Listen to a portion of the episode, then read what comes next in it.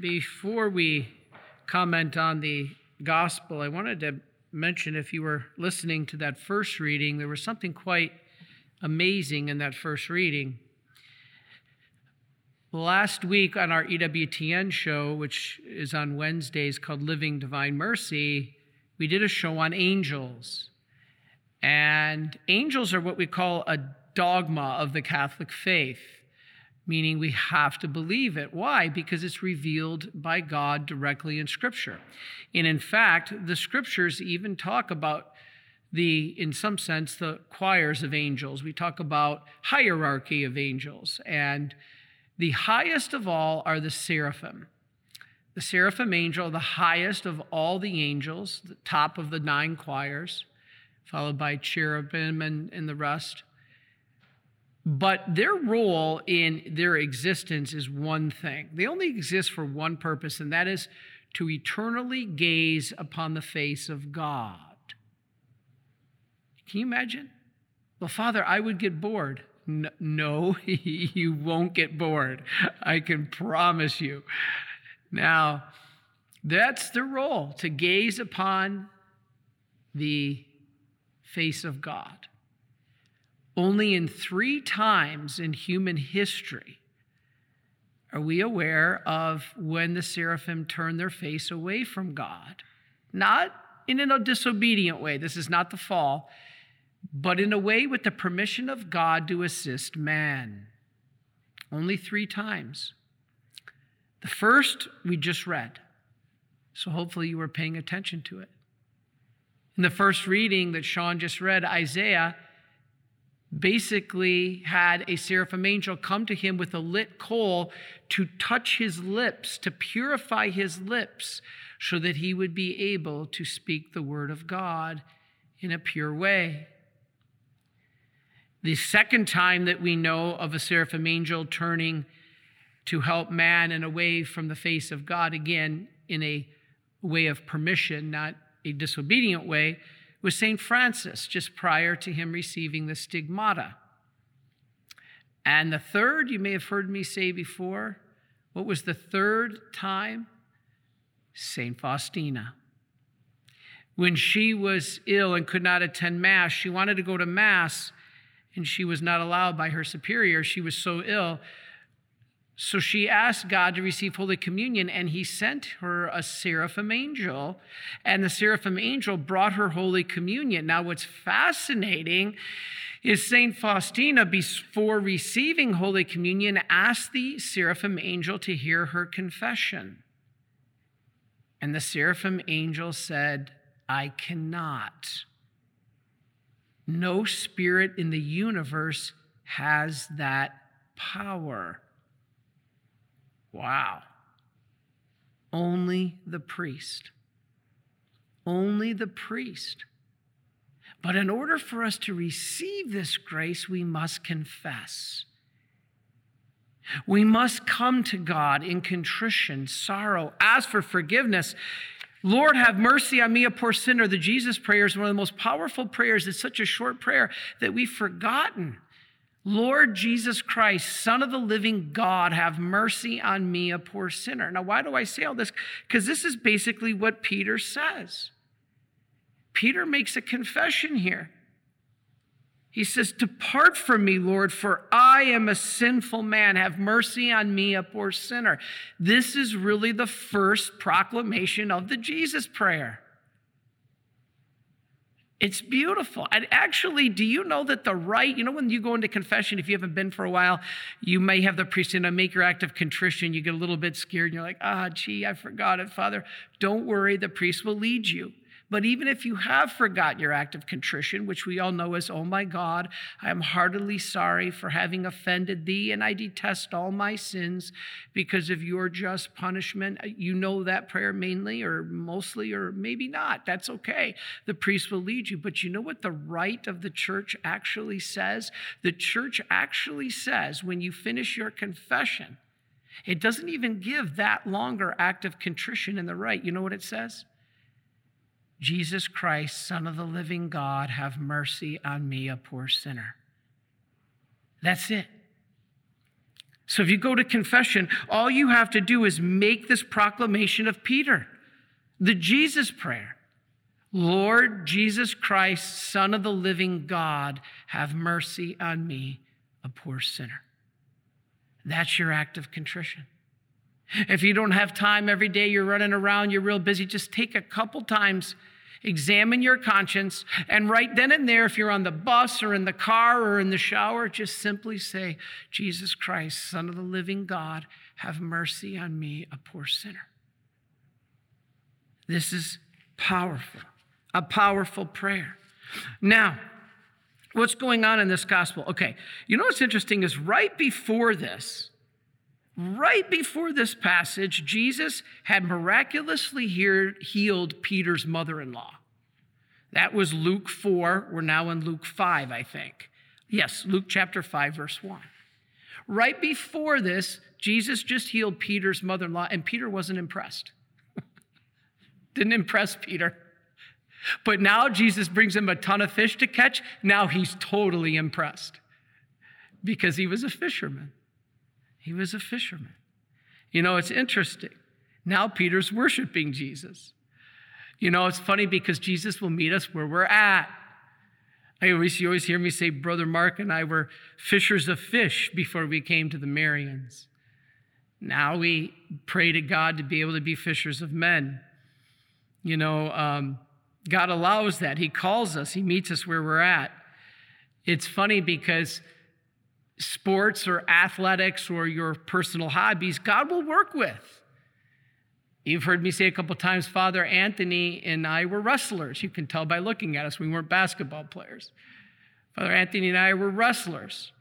I think that's a lot because God can now, that helps us to wrestle when spiritual warfare meets us in the face, to, to wrestle with the, the challenges of life. Like Tobit, was it Tobit in the, uh, in the Old Testament? Raphael. Uh, did you know that Tyler, you, have heard Tyler here recently, one of our newly ordained priests, God bless him, he's a great priest. He was a baseball player, good one. He played in college. And I think that helps because that allows him to be able to hit those curveballs that God throws, or doesn't God doesn't throw them, that life throws us, that God allows.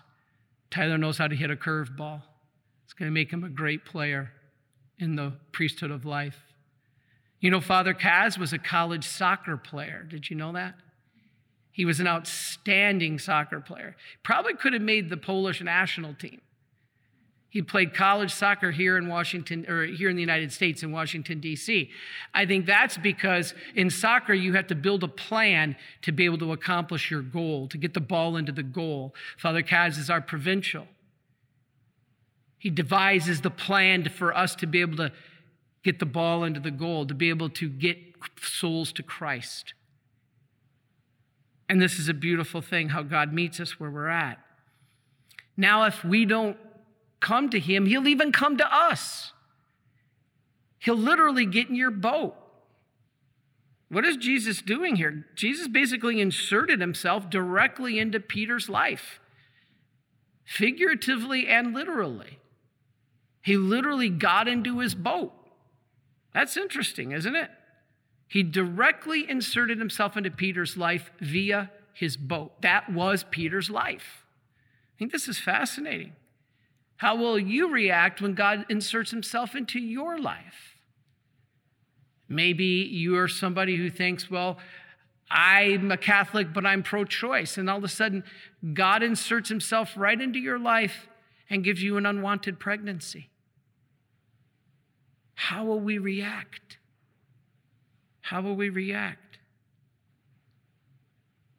A good place to teach is where you relate to. So, for instance, here, Jesus now is in a lake. So, his church will be the lake now on a boat. His pulpit is Peter's sailboat or fishing boat. You know, it's funny because um, besides teaching and miracles, Jesus' ministry now centers on making disciples, right? He wants others to do his work. This is the Catholic view. This is where non Catholic Christians, I think, no pun intended, miss the boat. Because God wants to work through us. In non Catholic views, it's only about me and Jesus, and Jesus does everything. I don't do anything. Jesus does everything. That's not what Jesus is telling us here. Jesus is saying, I want you to do something. I do. Jesus uses us in redemption. Well, Jesus did it all. Yes, he did it all, but he wants to use us there with him. That's why we share in the cross. On the comments, uh, there is a, a series of one gentleman wrote about six comments saying that we Catholics are so warped because we're saying that, that God allows suffering. Well, who could deny that? All we have to do is look out in our world today. But why? Why? Because God allows it for us to share in His cross. He's not going to allow us to suffer forever. This is just temporary. It'll all be gone and we will be eternally in heaven. That's the resurrection. You know, Jesus started with three men Simon, James, and John. Then it went to 12, then hundreds, then thousands, then millions. This is why we have the saints. They bring us to Jesus. Yes, Jesus is the only way to the Father. But how was Peter brought to Jesus? There's many ways to Jesus. Peter was brought to Jesus by Andrew, his brother. I was brought to Jesus by my family. Uh, hopefully, you were, whoever. Now, Jesus takes us to the Father. You know, a quote from St. Therese is Jesus has so incomprehensible a love for us that he wills that we have a share with him in the salvation of souls. He wills to do nothing without us. The creator of the universe awaits the prayer of a poor little soul to save other souls redeemed like it at the price of his blood. Hmm. Fascinating. Trust is the key, though, that allows Peter to become a disciple. The whole diary is about trust. You know, we can work, we can even work hard in a long time with no results, like Peter did. Fished all night but didn't catch anything. Until we allow God to lead us. When Jesus can direct our work, it makes all the difference. Notice the change in Peter. This is where I want to finish. Notice the change in Peter as he's transformed into a disciple. Notice when I read this gospel, I emphasized the first time Peter addressed Jesus, he said, Master. Simply, Jesus, Simon said in reply, Master, we have worked hard all night and have caught nothing. Master means leader or boss. All right? So, with this title, Peter is basically showing, hey, okay, Lord, I'll take orders from you. I'm sorry, Master. I'll take orders from you. I'll follow your direction. That's kind of many Catholics. All right, I'll do what I'm told. But that's it. No heart, no dedication, no trust. Then Jesus does the miracle, showing he has great authority Peter now knew that Jesus was more than just an ordinary man. And then what does Peter say? Simon Peter fell to his knees and said, Depart from me, Lord, for I am a sinful man. Now it goes from master, all right, I'll do whatever you say, boss, to Lord. Lord is the word that Peter would choose in honor of the Christ, the Messiah, but not yet God. Later, we read, Peter, who do you say I am? You are the Christ, the Son of the living God. So he goes from master to Lord to God. That's transformation. That's what we see. So Peter basically represents us in our walk of life. Jesus' miracle had a power of, powerful effect on him, and it should on us too. Um, Peter became aware of his sinful nature. Lord, depart from me. I'm a poor sinner. You know, this is what will happen for all of us who don't be like Peter. who don't acknowledge our sinfulness. It's called the illumination of conscience. The many, many saints talk about this. Many, many saints talk about that there will come a time where God will illumine our conscience. I think the world personally is so far gone. It's so far mired in sin. It's so ingrained in itself and has pushed God so far out. Personally, this is just my belief. I feel it's too far gone that the only way it's going to be able to turn around is if God does insert himself into everyone's boat by an illumination of conscience. An illumination of conscience is we will see ourselves the way God sees us. And then we will see we are sinful. Not this stuff, well, I don't have any sins. Uh uh-uh. uh We will see it. We will see ourselves as God sees us. He felt, this is interesting, Peter felt that he could not live with such a perfect person as Jesus. That's why he's, depart from me. His humility and awareness of his sin made him repent. But notice it didn't disqualify him from service. Jesus didn't say, you know what, Peter, you don't measure up. See ya. All right, let me try John now. God didn't say that. Jesus didn't say that. Jesus does not call those who think that they can help God, He calls those who can do the work of God. God does not need or want servants who think they are doing God a favor. That is the first thing that we should never do. Jesus calls those who know they need to be humbled and before God that they can't do anything without Him. Every day in our meetings at work, we always give thanks to God because we know none of this ministry is possible without Him. Finally, note that the net is broken, but the fish are not lost. It's kind of interesting. The Lord will preserve his faithful ones, even in the midst of tearing nets like schisms, heresies, or scandals. He will allow us to stay. Where we failed without Christ, with Christ we will stay. God expects of us greater things than we do by ourselves. But we first have to cooperate, cooperate, well with His works, and then we can do far more than we could do on our own. This was the first thing that Peter recognized. He had toiled all night and caught nothing.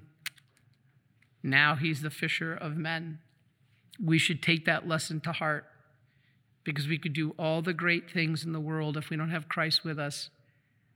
You know, I, one of the most common expressions I hear is, well, he doesn't go to church, he doesn't believe in God, he doesn't need the sacraments, but he's a good person. He does good things. Without God, those things don't have any merit. So pray for those people. Pray. Don't condemn pray that they will allow Jesus into their boat. Are you a Marian helper? Join our Spiritual Benefit Society and start sharing in the graces of all the daily masses, prayers, and good works of Marian priests and brothers all over the world. Sign up is free and easy. Simply visit micprayers.org. That's micprayers.org. Thank you, and God bless you. Please follow or subscribe to this podcast to receive the latest episodes and updates. If you have been blessed by this podcast, I invite you to leave a review. Reviews greatly improve our podcast ranking and will help spread this podcast to other people throughout the world. Are you enjoying this podcast? I invite you to listen to more shows brought to you by the Marian Fathers of the Immaculate Conception.